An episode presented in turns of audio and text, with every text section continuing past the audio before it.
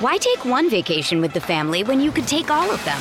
With Royal Caribbean, you don't just go to the beach. You visit a private island and race down the tallest water slide in North America.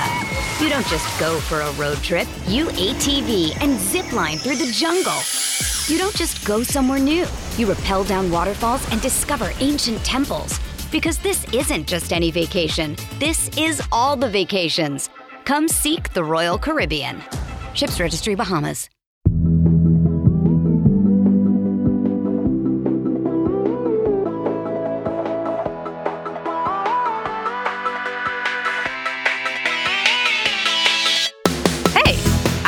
I'm Candice Lim, and you're listening to ICYMI. In case you missed it, Slate's podcast about internet culture.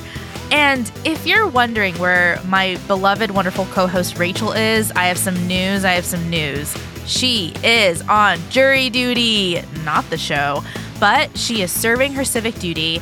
And in place, we have another person who is serving their civic duty, one of ICYMI's favorite original Avengers, and that is Slate culture writer Nadira Goffe.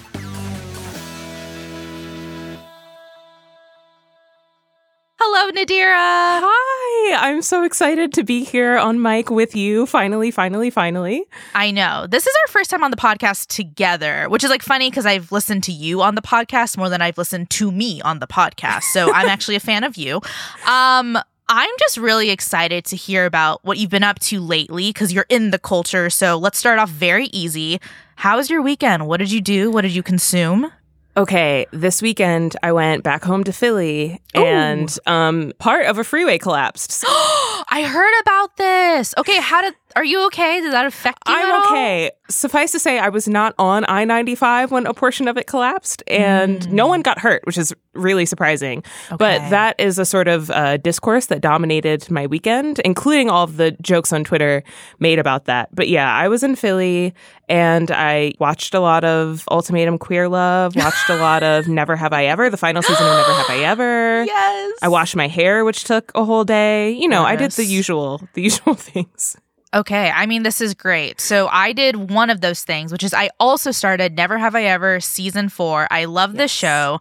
I will say something I realized about myself is that I am one of those people that Netflix needs to make recaps for because I walked into Right. this season immediately going, Who's Margot? Who's Addison? Who's that? Why is the dude from Love Victor here? Just so many questions, but so far, how do you feel about the season?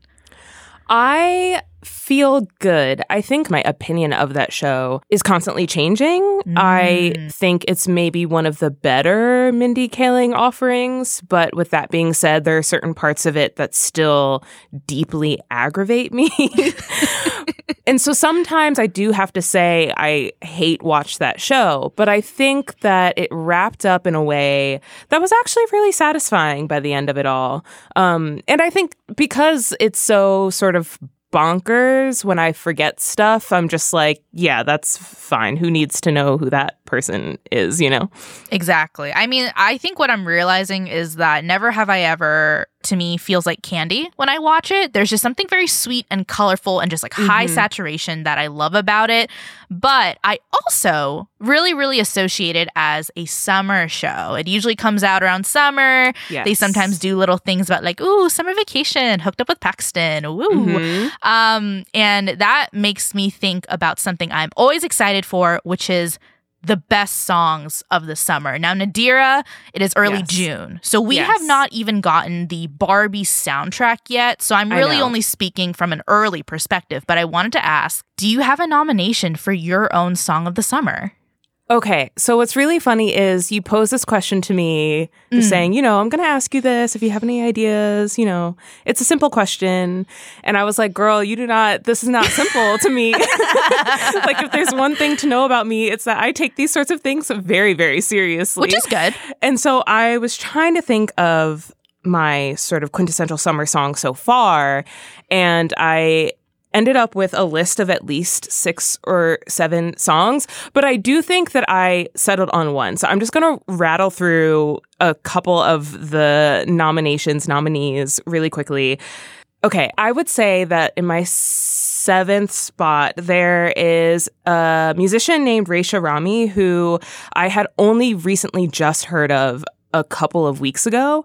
And I don't know much about their music, but they have a song called Turn Me On Dot Virus that is very cute, very good, very sort of electronic, house based. I was into it. I think right after that for me slides in the Kaytranada Amine collaboration, Kaytramine, and Yes. their song Sossaup, which I think is a bop and features Amaarae, and they're going to, you know, come back into this list. I think after that, for me, I think Ice Spice is just undeniable. Like at this point, between Boys a Liar Part 2 and uh, Princess Diana with Nicki Minaj, those two have to be considered, although they did come out a little bit too early to really be sort of hits of the summer. Like I think their steam has sort of worn off a little bit. Janelle Monae's new album just came out. The song Float on the album, which I believe might be the first track to me, is also a very, very great summer track. The Beyonce Kendrick Lamar remix of America Has a Problem, I think might be hmm. my number two. I it's that is really she does it. She does it every time. And I was trying to not always bring Beyonce into the conversation I see why am I, but sometimes it just can't be helped. Like if the girl's gonna pop off, she's gonna pop off. So there's her. But I think for me, Amaarae, her new album just came out only a few days ago. And it's very, very good. And it's full of some really, really awesome summary bops. For me, the song Co Star on the album is probably what I would say is my identifying song of the summer right now. It's full of a lot of really, really fun horoscope astrology puns and punchlines mm. that I think are very zillennial Gen Z hot girl online coded. and it's a song that, you know, would maybe take some deciphering to someone who isn't familiar with that like internet culture or just life culture of being obsessed with astrology in this age and time the way a lot of us are the way a lot of this generation is but I think it's really really fun. It's it's kind of a song that's made for a specific time and for a specific group, but it also is still a bop. And so therefore I think that is so far my song of the summer. But I'm still waiting for the quintessential song that sounds like a summer song that has a catchy hook, that is simple but still fun. You know, I'm still waiting for that moment. First off, guys, Nadira just rattled off probably one of the best playlists of the year so far. We'll work we'll we'll think about making a little compilation album, but I will just say that nadir is also the smartest person here cuz she basically already said my pick for song of the summer is Forever by Kaytramine featuring Pharrell Yeah. Williams.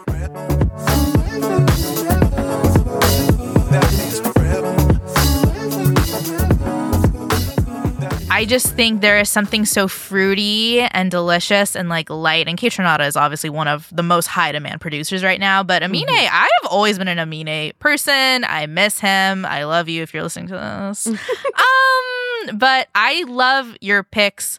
Nadira, I love them so much. And I think this is actually a very good, like, mini summer guide, maybe, to some things that our listeners might be interested in. But let's check back in, end of the summer. Let's see if you have any more songs to add, delete, repeat, perhaps. We'll do it. I think for me, usually Afro beats and dance hall tends to take the summer. So I'm still waiting for that crazy sort of Tems blockbuster hit or something like that. So yeah, definitely we'll check in. We'll check in. Exactly. And at the end of the day, there is one tenet I follow, which is that the song of the summer must make you want to shake your ass on a yacht. And I too am still searching for that song. So Nadira, we will we'll meet up. We'll have some creative minds. Very good uh, qualifying uh, criteria. Exactly. But on today's show, we're going to talk about a comedian who's recently made the Twitter timeline crumble. Like, he literally made people go to war with Ticketmaster yet again. So, after the break, Nadir and I are going to dive into the mystery of Matt Rife and the ticketing controversy surrounding his world tour.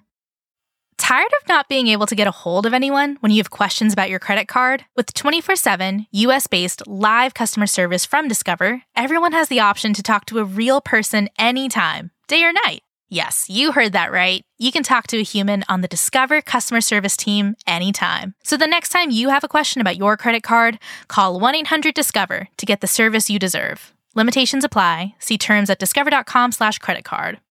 Why take one vacation with the family when you could take all of them? With Royal Caribbean, you don't just go to the beach. You visit a private island and race down the tallest water slide in North America. You don't just go for a road trip. You ATV and zip line through the jungle.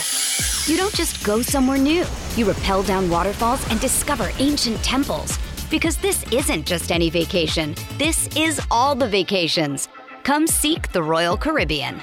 Ships Registry Bahamas. And we're back. So, Nadira, you wrote a very good article for slate.com. It's called Who or What is a Matt Rife, which fantastic headline, by the way. I want to start off by just asking you can you tell us how the story came to you or like why you decided to write it? I can because I think it's a very funny story, or at least it is to me. So I'm someone who was just generally aware of Matt Rife before these past few four or five months, I'd say. But bits of his shows, his smaller shows at comedy clubs that he was posting online really started to get picked up by my Instagram algorithm in particular. Not even my TikTok algorithm, but my Instagram algorithm. And I became a fan of his, you know, and I really loved the bits that he was putting online. And so I watched them more often. I started sending them more and more to specific friends. And one of my friends texted me one morning and was like, Could you believe that one of my friends spent $900 for two tickets to see Matt Rife? And I said, Whoa, whoa, whoa, whoa, whoa, whoa, whoa, whoa, whoa, whoa, whoa whoa! what, who, why. I'm going to need you to break this down for me. Where were the tickets? Was this dynamic pricing? Was this resale? What tickets, even? Because I saw that he had had an announcement prior, but missed the announcement. So I didn't even know right. he was going on tour. And so I was very confused. And so we're having that conversation right before I get to work. I get into work, I go on Twitter, which is one of the first things I do every day because mm-hmm. I'm a mm-hmm. culture journalist. Mm-hmm. The first thing I see on Twitter are all of these people talking about how angry they are at Ticketmaster and some of them how angry they are at Matt Rife for this entire scandal that was going on with his tickets to this tour. And I was like, okay, this is this is a sign. The universe wants me to write about this guy, to spread the word about this guy. The universe wants me to investigate what is going on here and investigate, I did because I too was very baffled that my Twitter feed could be taken over by Matt Rife fans. It just wasn't anything that I had had in the cards. And I say this as someone who is a fan of his. There is so much to unpack in this rich text, Nadira.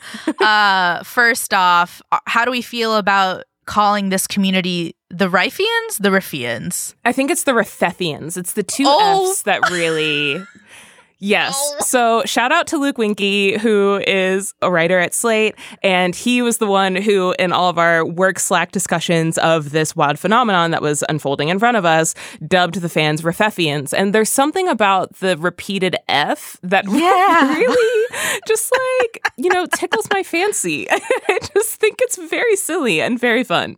Yeah. Cause it does make you stop. It makes you stop and think, like, am I actually putting in the work today. But I think we should maybe take a step back unfortunately, there are some people who don't know who Matt Rife is. So basically, the history of Matt Rife is he's a comedian, he's from Ohio, he's 27, mm-hmm. he started doing stand up at 15, and then he was discovered by Nick Cannon doing a Nick Cannon joke online somewhere. You know, someone had posted a clip somewhere. And so Nick Cannon casted him on Wild and Out in about 2015 that gave him a lot of fame and a lot mm-hmm. of money. And well, I don't know about a lot, but more fame and more money. And with that fame and money, he had a glow up and he was on Wild and Out for about two to three years, 2015 to about 2017 initially.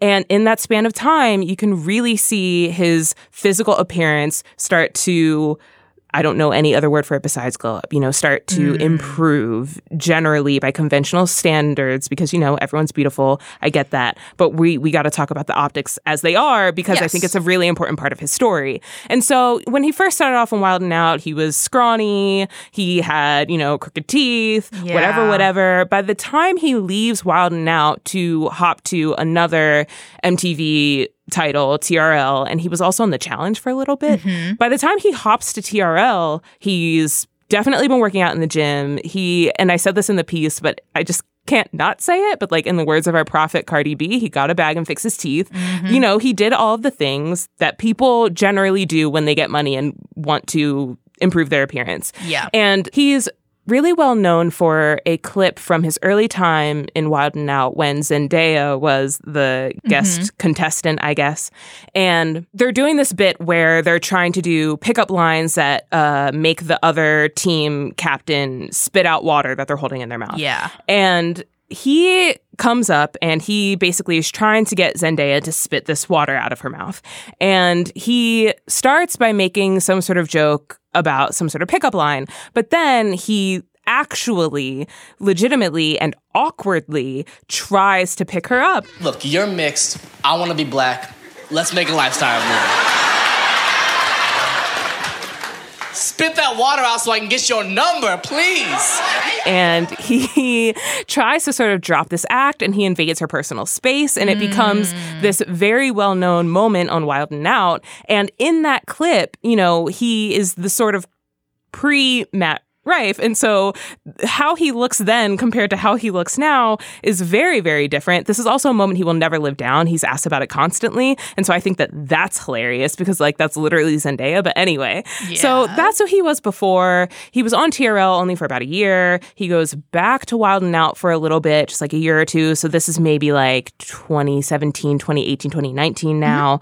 I don't know what happens in between the years of like 2019, 2020, 2021. I think he does a few self-produced uh, specials of his own but then about a year or two ago he starts posting clips of his stand-up on social media and they particularly start blowing up on TikTok. And now he's this, you know, white, hot, blue eyed, curly haired, lives in the gym comedian who makes a lot of specific types of jokes uh, that are blowing up on TikTok that the girls seem to love, that girls want to date him, boys want to be him, whatever, whatever. He's this like hot young comedian that's popping up online and he really finds a lot a lot, a lot of success online, like surprisingly. To you, who does he of like remind you of? Because to me, he kind of strikes me as like a Pete Davidson type, Yeah. a Jack Harlow kind of type. Yes. I think the Jack Harlow thing is very apt. And it's funny that you mentioned Pete Davidson because not to sort of go back to his looks, but, you know, at the tail end of that glow up, again, we're talking 2015 to 2017 ish. In 2017, he dates Kate Beckinsale hmm. for about a year. And at the time, he was 21, she was about twice his age. And they mm-hmm. have this sort of on and off relationship for about a year. And then after they break up, Kate Beckinsale starts dating Pete Davidson. And ah. he gets, Matt Rife gets approached by TMZ. And he basically tells TMZ, you know, they're like, do you have any advice for Pete Davidson dating Kate Beckinsale or whatever? And he tells him to run.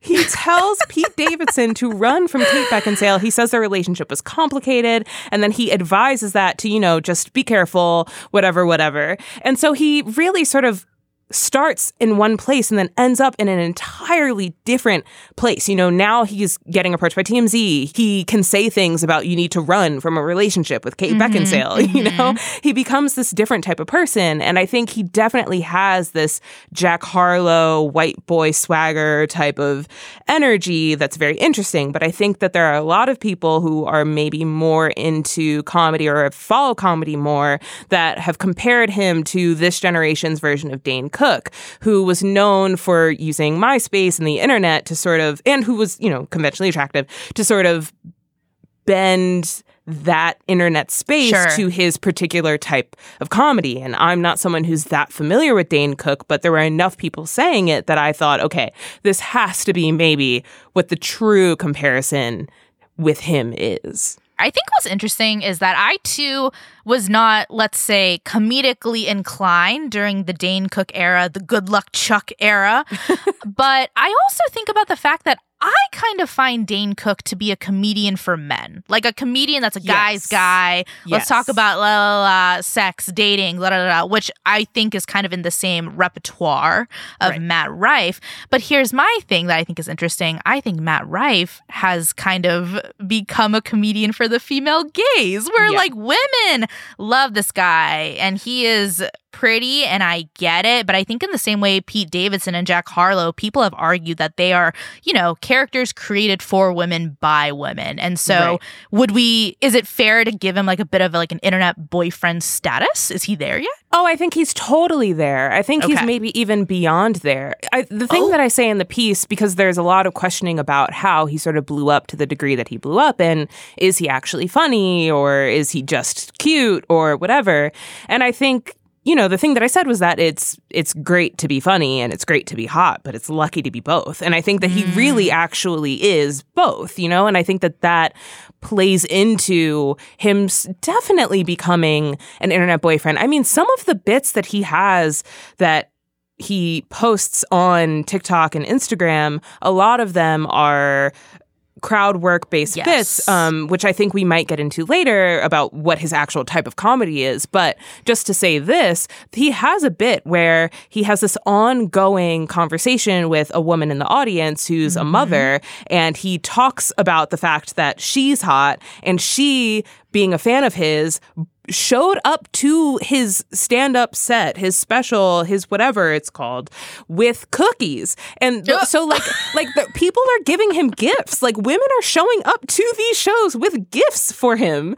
And he's, you know, taking the gifts and making bits out of them and riffing off of them and starting this dialogue with a lucky girl in the audience, you know? And this bit goes so far. He ends up FaceTiming her daughter, saying that, you mm-hmm. know, did you know your mom is hot? Did you know you can't bring anyone home? And she, you know, she's on FaceTime, like, mm-hmm. I know, I know. And then they end up talking about the mom's breast implants, and it, Oh, it becomes a oh. whole, it's a whole thing. It like really, truly, I could not have predicted where that bit would end from how it started. And I think that that is definitely evidence of the fact that women that are his fans definitely see him as an internet boyfriend. They see him as someone that they can talk to, that they can converse with, you know, that they can actually have some sort of relationship with that breaks the boundary of even just parasocial. This is such a good place we've come to. We're going to take a quick break. And when we come back, we're going to dive a little deeper into Matt's actual comedy. And I'm going to ask the pinnacle question we're all wondering is he actually funny? This episode is brought to you by Progressive Insurance. Hey, listeners, whether you love true crime or comedies, celebrity interviews, news, or even motivational speakers, you call the shots on what's in your podcast queue, right? And guess what? Now you can call the shots on your auto insurance too. Enter the Name Your Price tool from Progressive. The Name Your Price tool puts you in charge of your auto insurance by working just the way it sounds. You tell Progressive how much you want to pay for car insurance. Then they'll show you a variety of coverages that fit within your budget, giving you options. Now, that's something you'll want to press play on. It's easy to start a quote, and you'll be able to choose the best option for you fast. It's just one of the many ways you can save with Progressive Insurance. Quote today at progressive.com to try the Name Your Price tool for yourself and join over 28 million drivers who trust Progressive. Progressive Casualty Insurance Company and Affiliates. Price and coverage match limited by state law. Another day is here, and you're ready for it. What to wear? Check. Breakfast, lunch, and dinner? Check. Planning for what's next and how to save for it? That's where Bank of America can help. For your financial to-dos, Bank of America has experts ready to help get you closer to your goals. Get started at one of our local financial centers or 24-7 in our mobile banking app. Find a location near you at bankofamerica.com slash talk to us. What would you like the power to do? Mobile banking requires downloading the app and is only available for select devices. Message and data rates may apply. Bank of America and a member FDIC. Without the ones like you, who work tirelessly to keep things running, everything would suddenly stop. Hospitals, factories, schools, and power plants, they all depend on you. No matter the weather, emergency, or time of day, you're the ones who get it done. At Grainger, we're here for you with professional grade industrial supplies. Count on real time product availability and fast delivery. Call clickgrainger.com or just stop by. Grainger for the ones who get it done. Hey there. If you love our podcast, then maybe you should consider subscribing to Slate Plus. With Slate Plus, there are no ads on any Slate podcasts, and Slate Plus helps keep this podcast going because this show would not be possible without your support. With Slate Plus, you'll get bonus segments and episodes for shows like Slow Burn, Culture Gabfest, and Slate Money. You'll also never hit a paywall on the Slate website, meaning you get access to every article and every advice column. Just visit slate.com slash ICYMI plus to sign up. That's slate.com slash ICYMI plus. And we're back with Slate culture writer Nadira Goffe. Now we are deep in the Matt Rife hemisphere, mm-hmm. and we're going to keep going. Now, Nadira, I think this might be a great time to talk a little bit about Matt's comedy and what he talks about. You previously mentioned crowd work. It seems he's very engaged yes. and there's a bit of an improv to it. But I actually wanted to ask do you have like a favorite Matt Rife clip or something we can show the audience if they don't know who this dude is? I do. I really, really do. Okay. So, Matt Rife, I'm not as familiar with what he doesn't show online because I sure. obviously haven't paid to see him. You can see some earlier clips of his comedy, which are very traditional stand up. He sets jokes up, he knocks out the punchline. You know, this is back when he was billing himself as the Justin Bieber of comedy, but we need not get mm. into that.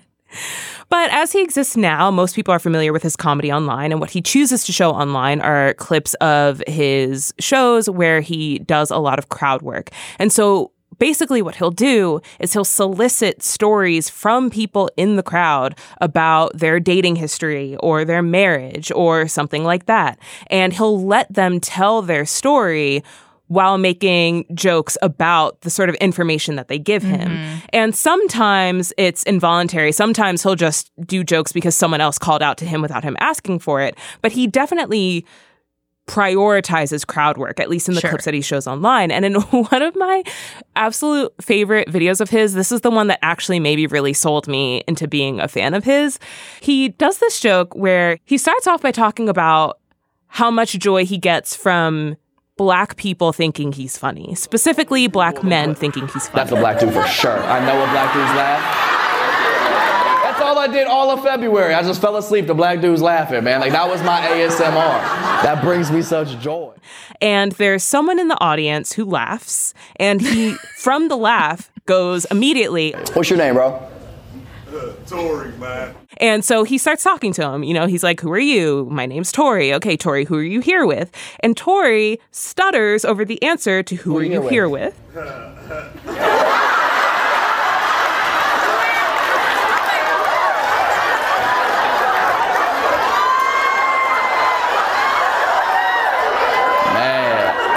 I've never been more sure somebody's with a side chick in my life.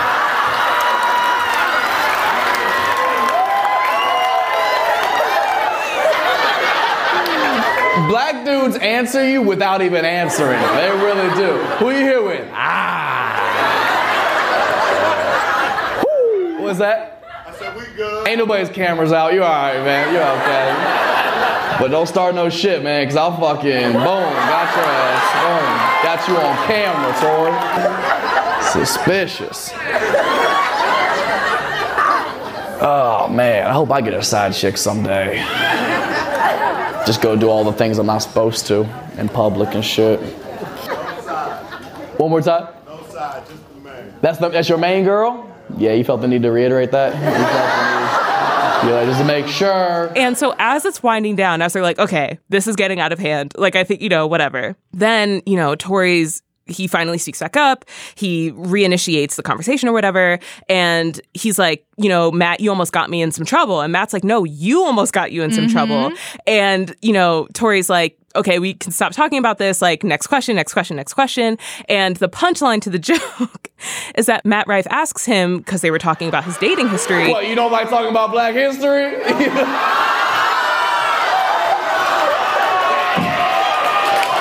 And it's very, very funny as it plays out. And I've just never heard a white person tell a black history joke that I even would have remotely laughed at. But it's very funny to think about black history not just in, you know, the sort of regular idea, but also in the history of like your dating history yeah. as a black yeah. person. Yeah. And especially if you're shady about it. Like, I, I just think that that's hilarious. And it's, definitely indicative of the type of reaction he has with the crowd, which is that he's very quick on his feet. I don't know how much of that, you know, some of that could have been planned beforehand. He could have known, well, if there's a situation like this, then I can use this or whatever. But it seemed like most of it was improv, which would definitely be a call out to his wild and out days. Mm-hmm. And, yeah. you know, it, he's just very quick. He can come up with these responses that are very funny in in miraculous time. And i think a sort of caveat to that is that a lot of them are sex related dating Yes. related relationship related and so sometimes they can be a little juvenile but it's funny. And it's funny to watch someone respond so quickly with you know puns or actual jokes or you know whatever the case may be. I love that you use that word juvenile because one, something I definitely notice is that Matt Rife is always like he's 27 but he doesn't look 27 sometimes to me he looks younger sometimes he's older. But the other Yeah. thing is if you watch this clip that nadira is talking about i have to assume with some journalism integrity that matt uh, approves his own captions on his tiktoks. And if you literally watch this video instead of like he will say cuss words on stage and he will caption them as shid and fuck like Yeah. s-h-i-d and f-u-g-g which is just so funny to me because i'm like oh so you like hired a 12 year old to do your closed captioning I mean, I think he. I wouldn't be surprised if he just did that himself. There's something Yeah. about him that seems particularly. He, yeah, he just rides the line between jokes that are very funny and somewhat elevated, like the Black History punchline, or jokes that are just based on stereotypes that are kind of basic and sometimes land and sometimes don't, you know?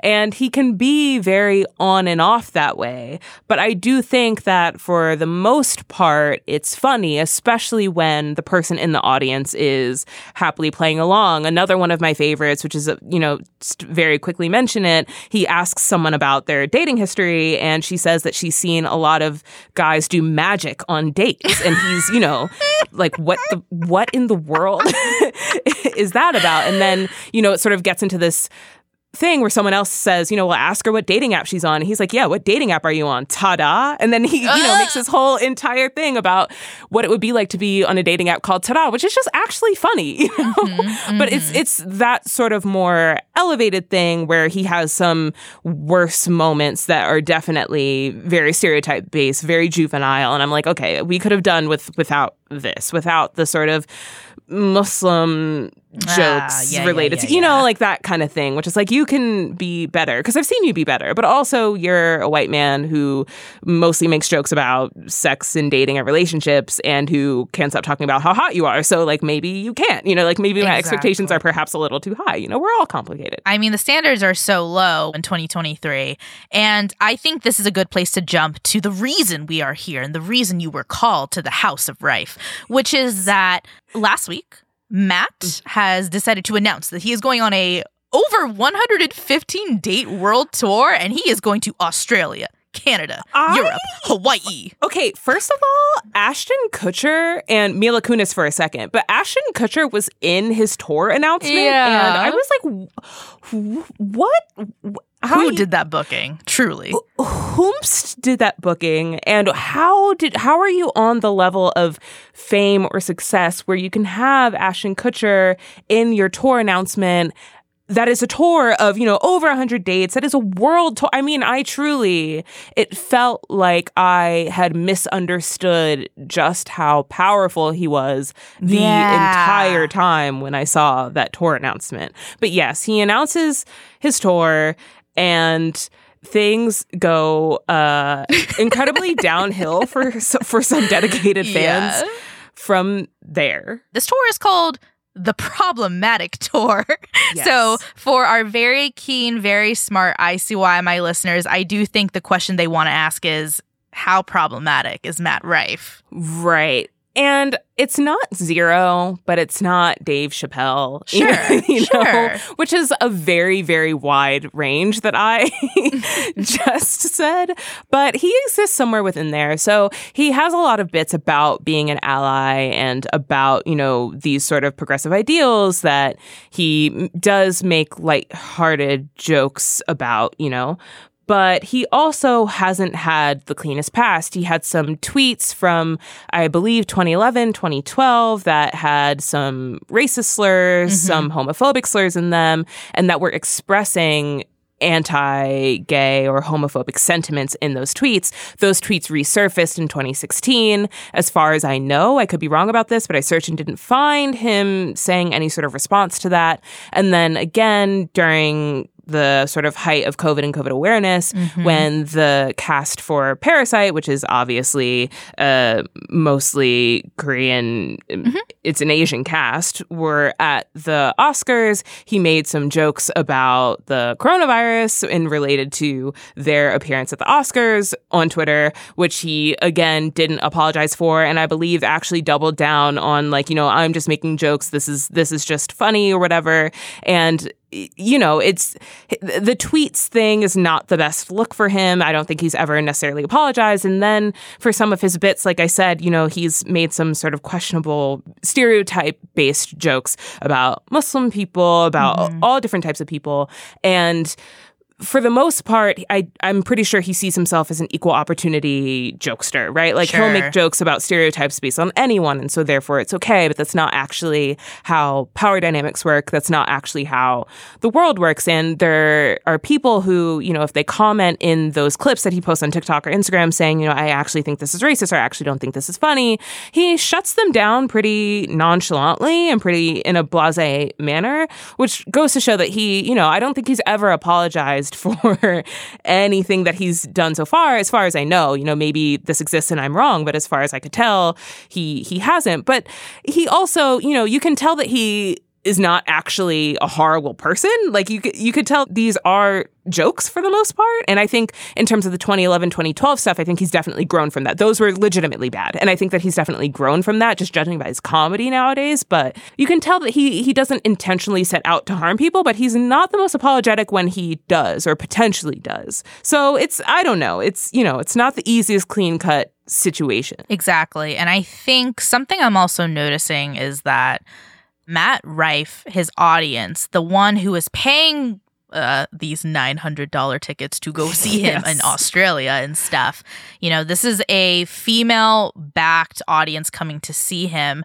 But the thing is, look at the Ashton Kutcher coming to his show, co signing him and saying, believe in this bold person. Yes. I just think that the way he operates is from a male comic. And unfortunately, that is a type of role that has not changed at all. I mean, we're talking about someone who said his inspirations were Dane Cook Dane and Cook. Dave Chappelle. Yes, Right? yeah, These are two yeah. people who I don't know if they could pull off a 100 plus world tour right now. But unfortunately, that is kind of the gear he shifts in. And I do think that explains why he's not actually responding with productivity towards these things that he said that are bad.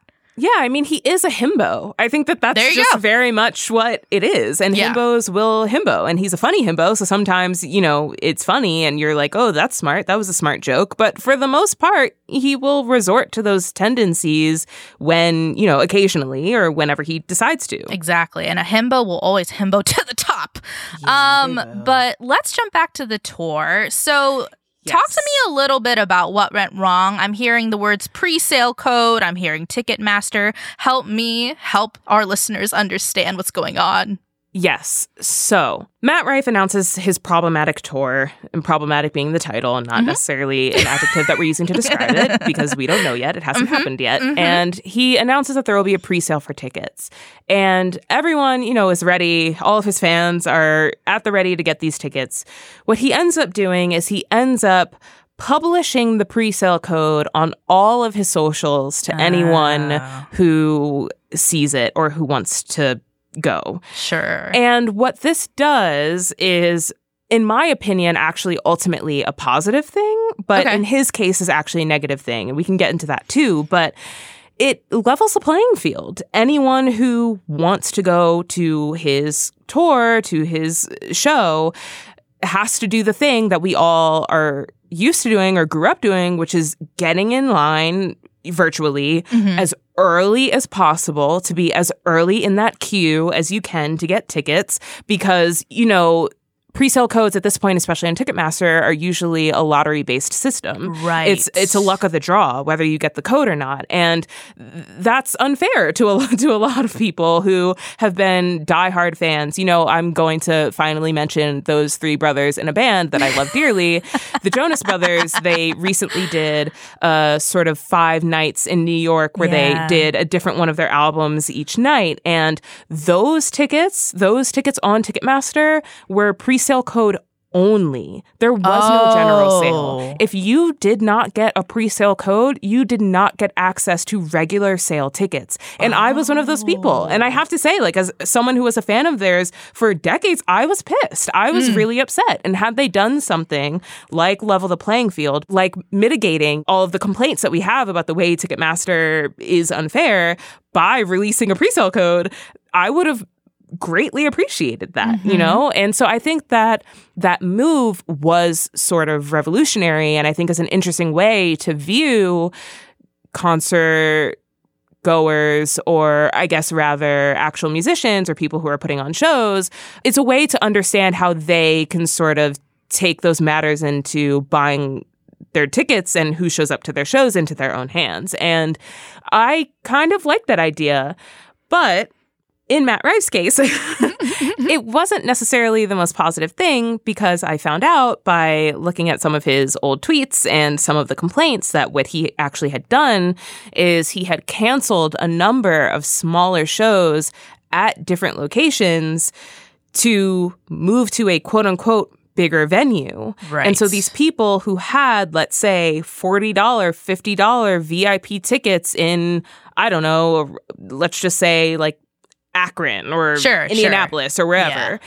now are, you know, past 2000th in this queue for tickets that they actually can't get because Matt Rife published the pre-sale codes online and there was such a high demand that no one was expecting for his show that those mm. queues and the ticket lines were incredibly long. And so imagine that you're someone who has a $40 VIP ticket at a smaller comedy club in your hometown to see a comedian you really really love. That show gets canceled, your ticket gets refunded, you're kind of bummed all because it's moving to a quote unquote bigger venue. You finally get the opportunity to get the tickets to the bigger venue. They're now more expensive and you now can't get them because you're now, you know, And they're expensive, right? and they're expensive. Yeah, they're, you know, at least twice the price. Or if you are, you know, perhaps a victim of resale prices or perhaps a victim of dynamic pricing or you, you know, just want better seats, you know, then they're hundreds of dollars more. I think you wrote about a fan who had like, you know, VIP tickets for $40. Show gets canceled, pre-sale tickets are now Yeah. 133 to 400, which is insane. Like you cannot buy the tickets you originally had and your seat is worse.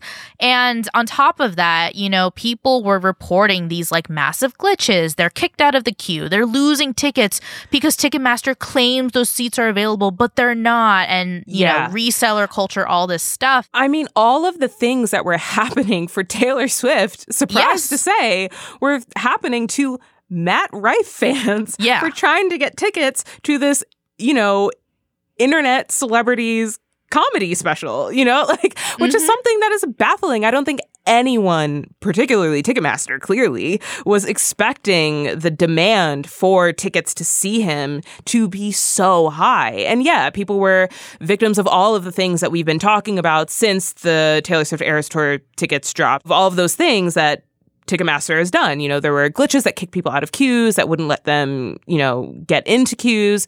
There were glitches that happen to me all the time where, you know, you try and click on tickets that it says are available. And when you try to add them to your card, it's like, I'm sorry, mm-hmm. another fan got these before you did. Mm-hmm. And it's like, okay, well, why would you say they're available then? And Yeah. all these things that made it really, really hard for fans to get tickets on top of the fact that some of them were pissed because they already had tickets that they actually just, you know, couldn't use because the show changed and because he decided to level up in this way. And yeah, it became this sort of entire kerfuffle and everyone started complaining online. And then people who hadn't even heard of Matt Rife, because like for real, for real, if you're not online and if you're not a girly who's into comedy or whatever, if you if you're not someone who used to watch Wild N' Out, then why would you know who he is? Yeah. And so a lot of people on Twitter were baffled when they logged onto Twitter and were like, who is this person that's trending and why are all these people so upset that they can't get tickets to see him? I mean, you really would think that he was on a sort of Taylor Swift level of Right. fame or that he was putting on a sort of Beyonce level show with the way that people on Twitter were talking about him. I think what's so interesting too is that this is a world tour. I had no idea he had fans outside of the Northern American states. I mean, I guess this is one of those things where you you're just kind of like the internet will internet. You know, the internet Right. has no sort of well, it, it kind of does, but uh, for our general purposes, it has no sort of bound geographical boundaries or borders. And so it, it is, when you think about it, it makes sense that he would have fans in other countries. But I definitely identify him as someone who is American with a himbo American male sense of humor. And so, yeah, it's just very, I mean, the entire thing to me truly felt like I was in a dream or an alternate reality. But shout out to him. You know, I'm, I hope that he gets that bag and keeps winning. But it, it's baffling. It's weird. It is weird. And, you know, I feel like what I'm learning from this moment and this conversation is that the US, some of our greatest exports include study abroad students, um, TikTok influencers, and mm-hmm. Matt Rife. That yes. is what I'm learning.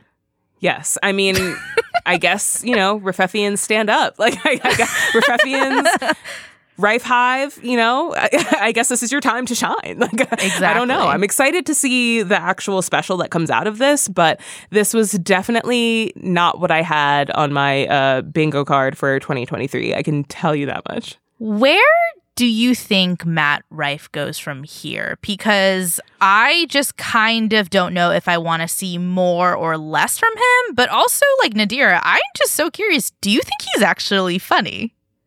I do think he's funny. Okay. I think that he's funny specifically when he's interacting with other people which is a part of the reason why I'm really interested to see whatever comes out of the special. I'm almost positive it will be taped. It is a world tour. Ashton Kutcher was in the announcement. There's no way that this isn't going to be taped for Netflix or Comedy whomever. Central or right, yeah. something like that. And so I'm interested to see where this ends up. But I think his future is definitely you know, could be more specials, like we said, with Netflix, Comedy Central, a, a, streamer.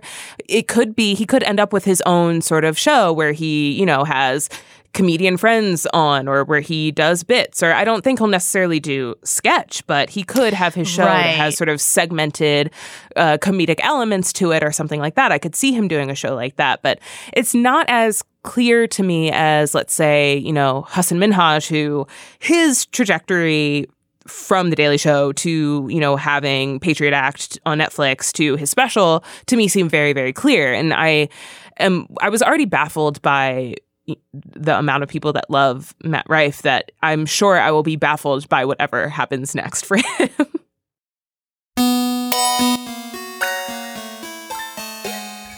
okay, that's the show.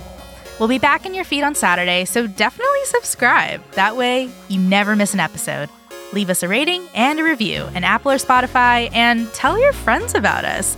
You can follow us on Twitter at ICYMI underscore pod, which is also where you can DM us your questions like, did Matt Rife really date Kate Beckinsale? And you can always drop us a note at ICYMI at slate.com. ICYMI is produced by Se'era Spragley Ricks, Rachelle Hampton, and Candice Lim. Daisy Rosario is our senior supervising producer, and Alicia Montgomery is Slate's VP of audio. See you online or at the problematic tour.